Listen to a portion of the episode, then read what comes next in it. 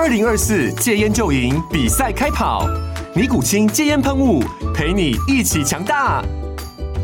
戒烟不容易，单靠意志力戒烟的人，时常无法克服戒断症状而失败。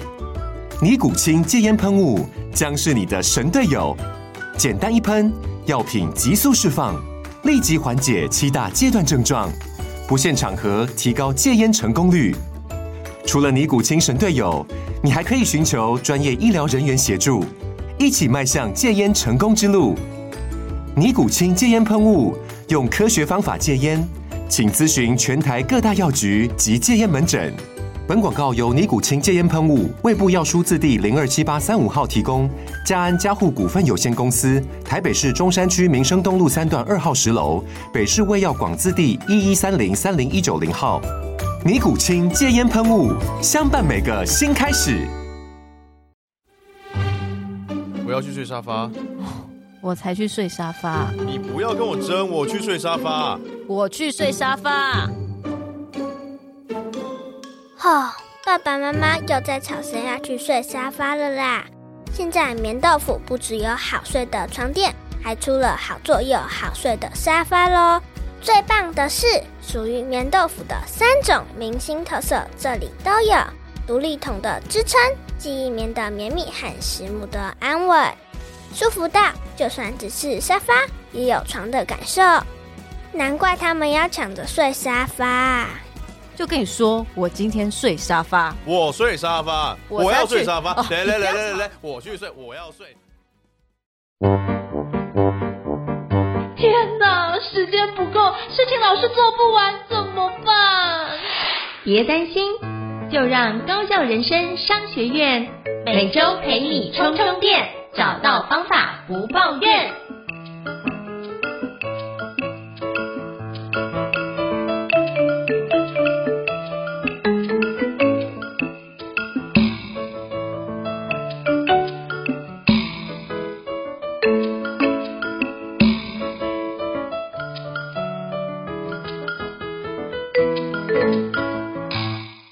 我是赵应成，欢迎来到高校人生商学院的相关访谈节目。那今天我们要介绍的一个非常特别的一个活动，那就是一个我们在做一个募资的活动。那这个区块是财团法人肾脏病防治基金会的低蛋白早餐食谱的募资活动。那这个募资活动，我们今天非常荣幸会邀请到我们的与谈人，就是我们的营运长一定营运长。嗨，宜令营运长，你好。应成老师以及各位高校人生商学院的听众们，大家好。你好，你好，非常。非常荣幸能够邀请你来跟我们分享，就是这个低蛋白早餐食谱。那在那之前，是不是可以先邀请宜令营运长先跟大家简单做一下自我介绍呢？嗯，好的。那各位听众大家好，我是吴以莲。那我在肾脏病防治基金会工作了十年。那在基金会工作之前，我是在医院里面工作。那我曾经担任过肾脏超音波室的技术人员、血液透析室的护理人员。以及肾脏病的卫教师。那往回看自己工作的一个历程，我是从肾脏已无功能需要替代疗法的血液透析室，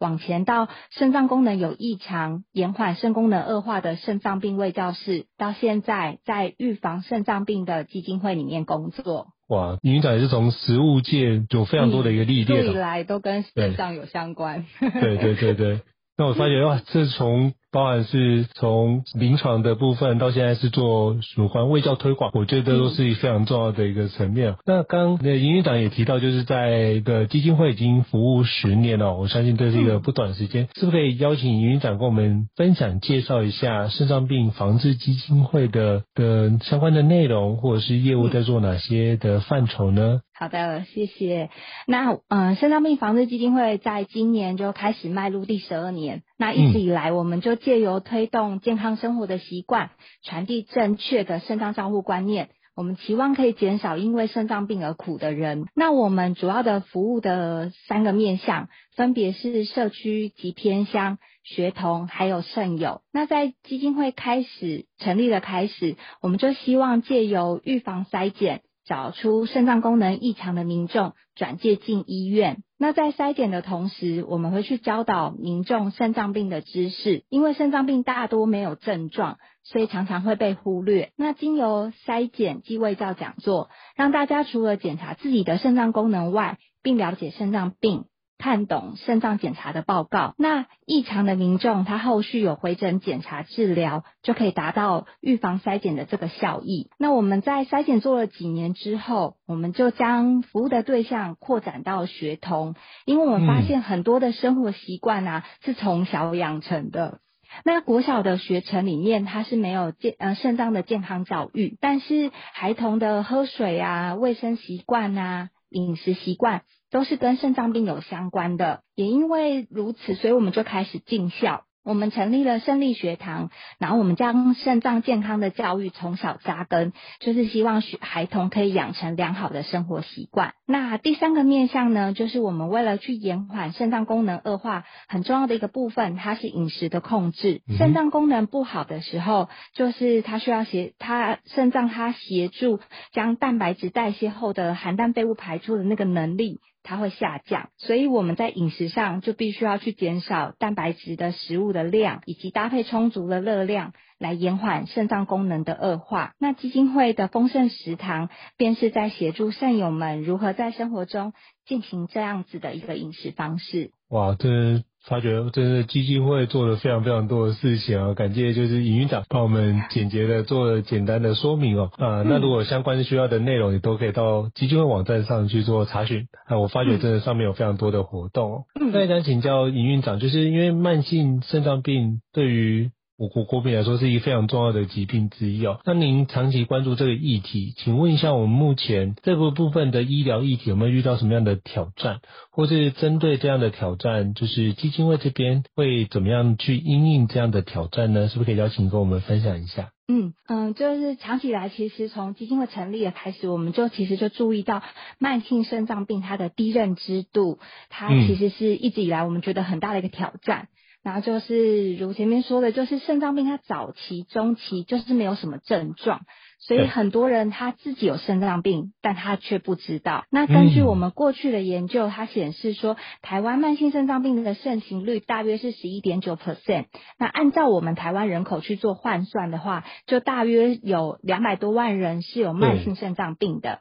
那相当于就是八个人里面就有一个人有慢性肾脏病，但是那个研究里面也去调查了，就是有肾脏功能异常的人，他自己知不知道他自己有没有肾脏病，却只有三点五 percent 的人知道。也就是说，每十个肾脏功能异常的人，是不到一个人知道自己是有慢性肾脏病的。那我们肾脏又是一个比较特别的器官，如果只是一个很急性的肾功能恶化，那后续有得到适当的治疗，那肾功能就还可以恢复。但是当耽误这个肾脏功能的损伤，如果是慢性的话，那它就很难恢复到正常的功能。这时候的首要目标就是尽量只能去维持目前剩下的这个肾脏功能。所以当自己不知道自己肾功能不好的时候，我们就不会去呃治疗啊，也不会去看医生，也更不会去防范一些什么会让肾脏功能恶化的因子，就更容易让我们的肾脏功能会去恶化。那也因为如此啊，所以为了我们，我们为了要去提升大家对于慢性肾脏病的认知度，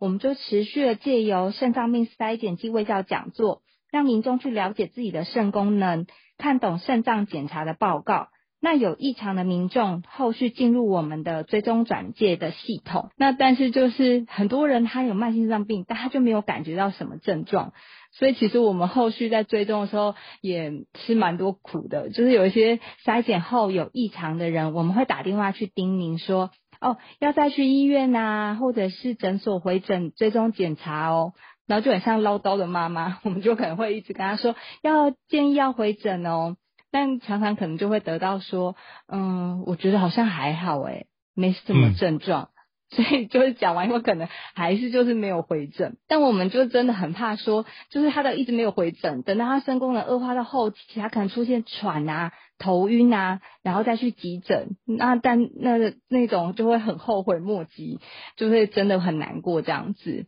那所以我们其实就也是努力的在就是进行这个后续追踪的，呃，push 大家一定要回去看医生。当然有很多人他收到异常报告，他就很谨慎的就一定会去回诊检查。那我们慢性肾脏病啊，就是大家去做筛检也不要太紧张，就是他不是说你一次异常你就是慢性肾脏病的人，他要经过三个月你的肾功能都持续是就是呃是属于我们慢性肾脏病的这个状态的话，才会被诊断。那所以筛检之后啊，或者是大家健康检查之后，一定要记得有异常，就是再回去做检查。那医生就会帮你追踪一段时间，确定你是不是需要进入我们慢性肾脏病的照护。那另外的部分就是对于社会大众，我们就是进就会把教材做成一些动画影片啊。让大家认识慢性肾脏病的异常症状啊，泡水高频卷，然后高危险群等等。那我们并且会借由一些线上互动式的网站，我们让大家去体验肾友的疾病的历程。就是有时候肾脏病其实不是只有长者或者是别人才会得到，你我其实都有可能会得到肾脏病的。所以我们就借由这些方式去把肾脏病的知识推广出去。好，我觉得这个是非常重要的。其实就是刚刚营运长提到，哦，做了非常多的这个区块。那这让我想到之前有一本著作叫做《执行力的修炼》，它里面提到一个叫做领先指标。所以包含不管是从肾利学堂或到现在基金恩会在做的相关的宣导，其实都是为了做慢性肾脏病的一个早期的预防。当我们越早知道这件事，就会越早来介入的话，其实我们越容易能够。得到改善，而不会让我们的肾脏得到损伤，而且是不可恢复的损伤。我觉得这是一个非常重要的关键，这样的话才不会导致后面就是包含。那个患者更辛苦的环境，我觉得这是一个非常有意义的工作。感谢各位基金会的伙伴跟同仁这样大力推广这么多。那或许可以思考看怎么把这样的内容可以透过其他的环节把它结合进去，那个生活场景会更清楚。我觉得这也是也提供给营运长这边分享的。大家想请教营运长哦，就是我们这也做了非常多的像肾利学堂或者是那个至肾讲堂还有丰盛食堂等等等。那你这边还有一个我觉得很特别，叫做摇摆部落，那是不是也可以跟我们分享一下这个相关的一个内容呢？嗯嗯，就是前面我们基金会大概做了筛检接近十年之后，嗯，我们就开始去分析我们可能在台湾各地做的筛检的资料，那后后来就发现，就是我们会在都会地区也会帮民众做筛检，在偏远地区也帮民众筛检。那在我们的那个分析资料里面，我们看到了偏远地区的肾脏病异常的比例，可能是达到都会地区的两倍到三倍。那那我们更关注到偏远地区的居民，他们需要我们在除了做筛检之外，再去做健康促进的部分，所以才诞生了摇摆部落。那摇摆部落呢，就是呃，现在很多的呃呃，就是部落里面他们都有文化健康站，然后部落里面的长者，他们一到五都会去这个地方，就像小朋友一样去上课。然后，呃，我们就跟就是文件站做连接。那因为有很多，我们有时候以前我们常常做了一些卫教什么，我们其实都会一味的就想说，你就不要抽烟，不要喝酒，不要吃槟榔。嗯。但是有时候在呃偏乡，他们在他们的生活环境里面，他们可以得到快乐的方式，也许就只有这些，就是他们可能有时候。嗯，没办法看电视，电视坏了，可能连呃，他们有时候听的广播，广播器也坏了。但漫漫长夜要怎么样 过去呢？就有时候喝酒对他们来讲，其实是让时间可以过得快一点。那也有时候，他们可能在喝酒的时候，他们可以彼此聊天，他们可以得到某一种快乐。那我们也尊重这个部分。那我们想做的是，我们想要提供他们更多的选择，就是像我们带入他们，带他们上瑜伽，带他们跳跳摇摆舞，然后带他们唱歌，然后带入各种不同的课程。那我们让他们去体验这些活动带来的快乐。以及我们会把健康教育也一并带进去，因为我们觉得，呃，有一些长者他其实不知道，他这样的行为其实会导致他未来他的身身体会出现什么样的状况，他其实不知道中间的关联，所以我们就是希望可以让他们体验各种活动带来的快乐，以及有得到正确的健康知识，那在这样子的状况下，慢慢的去选择一个比较适合自己，然后也比较健康的生活形态。那摇摆部落它就是经由嗯、呃、每个每隔两个礼拜就跟他们上一次线上课，然后这样子慢慢的把这些东西带入他们的生活里面。我觉得这很棒诶，因为我觉得这件事就是从数据里面做了十年之后再去分析，发觉有城乡落差，然后开始做进一步的去协助。哦，我觉得这个是很棒的一个历程，然后从里面去知道城乡的不一样，然后去发觉，诶，他们有他们的需求，然后怎么做宣导，那或许可以思考看看怎么样替代方案可以帮助他们。诶，那他们缺，比如说其他的环节，我们可以思考看，或许我们可以用这个方式来募资，其他的方式我们可以多多拓展这件事。我到时候再跟营运长这边讨论一下，或或许有一些新的想法也说不定哦。那想跟营运长请教，就是我知道现在我们在网站上面有个新的活动叫做。低蛋白早餐食谱哦，是不是可以邀请就是营运长跟我分享一下，当初开发这个食谱的一个起心动念是什么呢？因为其实像我自己有在做。那个重训，我基本上就会吃比较高蛋白。高蛋白，对，就比就我当然知道，就是但是因为就是健身的需求，可是我当然知道，因为肾脏的肾脏病的环节，导致他们如果吃太高蛋白，可能会导致他们有增加负担，所以会有出现低高、嗯、低蛋白的一个早餐。但是可以跟我们分享一下当初开发的起心动念。嗯，好的。那低蛋白的早餐食谱呢，是我们丰盛食堂丰盛食堂执行的业务。那它是针对慢性肾脏病的肾友。嗯、那我们过去几年，其实我们已经持续的陆续有推出胃教的手册啊，低蛋白的食谱，那就是希望借由更多元的胃教资讯，可以让肾友更正确的去执行低蛋白饮食。那这次早餐特辑的发想，主要是来自于很多的肾友，他们会询问要进行低蛋白饮食，那早餐可以吃什么？是不是只能吃某种的食物？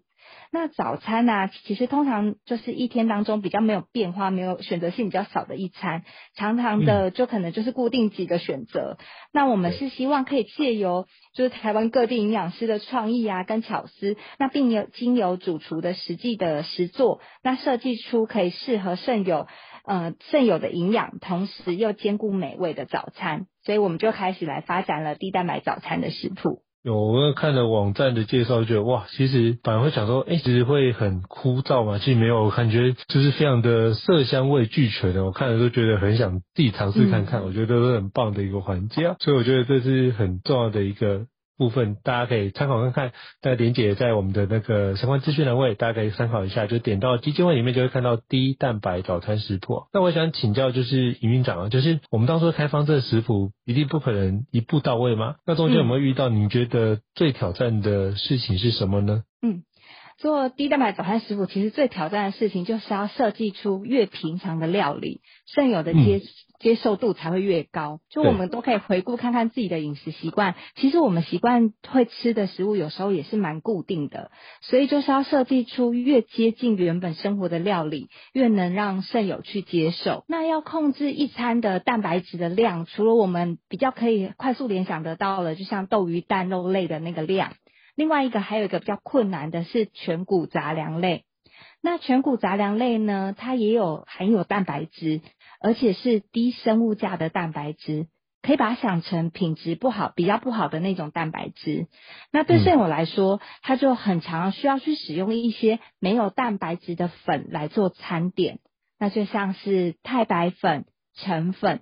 那这对大家来讲应该会有点陌生。举例来说，我们如何要用这些粉做出类似于平常我们吃的蛋饼皮？这才能让肾友的接受度很高，那这也是设计餐点的一个很大的挑战。所以我们在挑选投稿的食谱也朝向这个方向，越容易执行，越类似平常的餐点，越能替代肾友原本的饮食。就是越想要改变太大，其实是呃太特别，或者是他做出来这种粉有时候不然做出来，它就变得很硬，或者怎样，不像我们平常吃的蛋饼那种感觉。其实很多肾友他就没有办法，就是照这么去执行。所以反而是要去找越类似于平常我们本来就会吃的那种感觉，才能够越让肾友去接受。是，所以刚刚营运长提到的是跟那个素食推广有很异曲同工之妙，就是素食为什么会有素鸡、素肉跟素鸭，其实基本上就是它口感很像，它就比较能够接受。因为素食也是可以做到这样状况，那么我就可以改吃素，可以对于环境或者是对于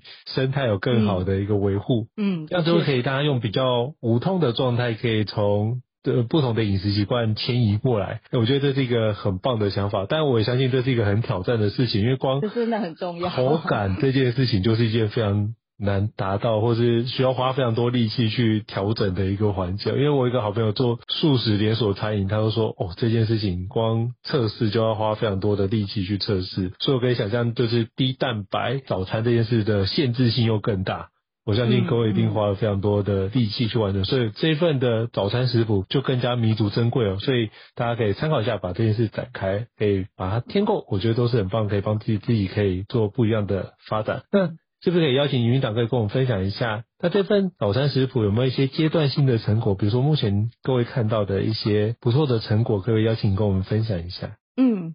那早餐食谱呢的产生，一路我们从主题的发想、征稿，然后第一阶段专业营养的评分，第二阶段主厨实作的评分，食谱的拍摄、美术呃美编的设计等等的过程。那现在这个阶段已经进入到最后的这个推广的部分了。那整个过程需要很多人的努力跟支持才能走到最后。那我们其实也一直很开心，有这么多人可以一同将心力投入于慢性肾脏病的这个领域。让肾友他可以得到更多的参考资料。那呃，如前所说，我们已经经历过过去呃几本的食谱啊，跟手册的设计跟编排。那我们也学习到更多的经验，那也将它应用在这次的食谱设计上面。那这本低蛋白的食谱跟呃早餐食谱跟过往最大的不同，就是我们增加了使用说明的部分，让肾友在看完这本食谱之后，可以应用到饮食上做更多的变化。不只局限于食谱上呈现的内容，另外我们也增加了食物六大类分量的概念，让肾友在控制饮食的方面可以更加的容易容易增加这个执行的可行性。好，非常感谢。我觉得这件事情就是透过实际做完之后，发觉哎哪个地方可以调整，我们就把这件事情做调整跟迭代优化，让这份食谱可以让更多人受用，真的非常非常棒哦。嗯、感谢，就是就是营运长跟我分享，就是丰盛食堂的伙伴做了非常多的一个准备。那也想请教，只是营运长哦，就是我们最近基金会有什么样的活动可以跟我们分享的吗？嗯。嗯、我们丰盛食堂今年会在官方网站上面会设立一个可以就是来计算肾脏病的肾友他们适合的食物六大类份数的工具。那肾友他只要输入性别、年龄、身高、体重、血清肌酸酐，然后勾选有没有糖尿病、有没有蛋白尿，就可以帮你计算出适合的食物六大类的份数。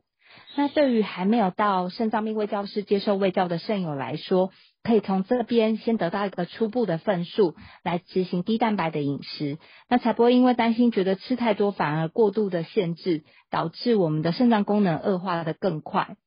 那嗯、呃，不过也要提醒大家，如果时间上许可，就是建议还是要到营养室啊、肾脏病卫教室去做完整的肾脏病营养的卫教。这样才可以对于延缓肾功能恶化才是一个最好的方式，因为我们每一个人的饮食生活习惯、抽血的数字都不一样，那我们需要获得更准确、适合的建议，才能把我们的疾病控制得更长久。好，我觉得这是非常重要的，因为很多时候不是看短期的，特别慢性肾脏病这件事又是一个长期的疾病，所以我们就要用长期的。相关的饮食控制或相关的活动，把这件事做得更完善。那最后也想请教，就是营运长，那如果听众听完觉得很不错，想要了解就是基金会的相关赞助方案，可以从哪个地方去了解呢？嗯，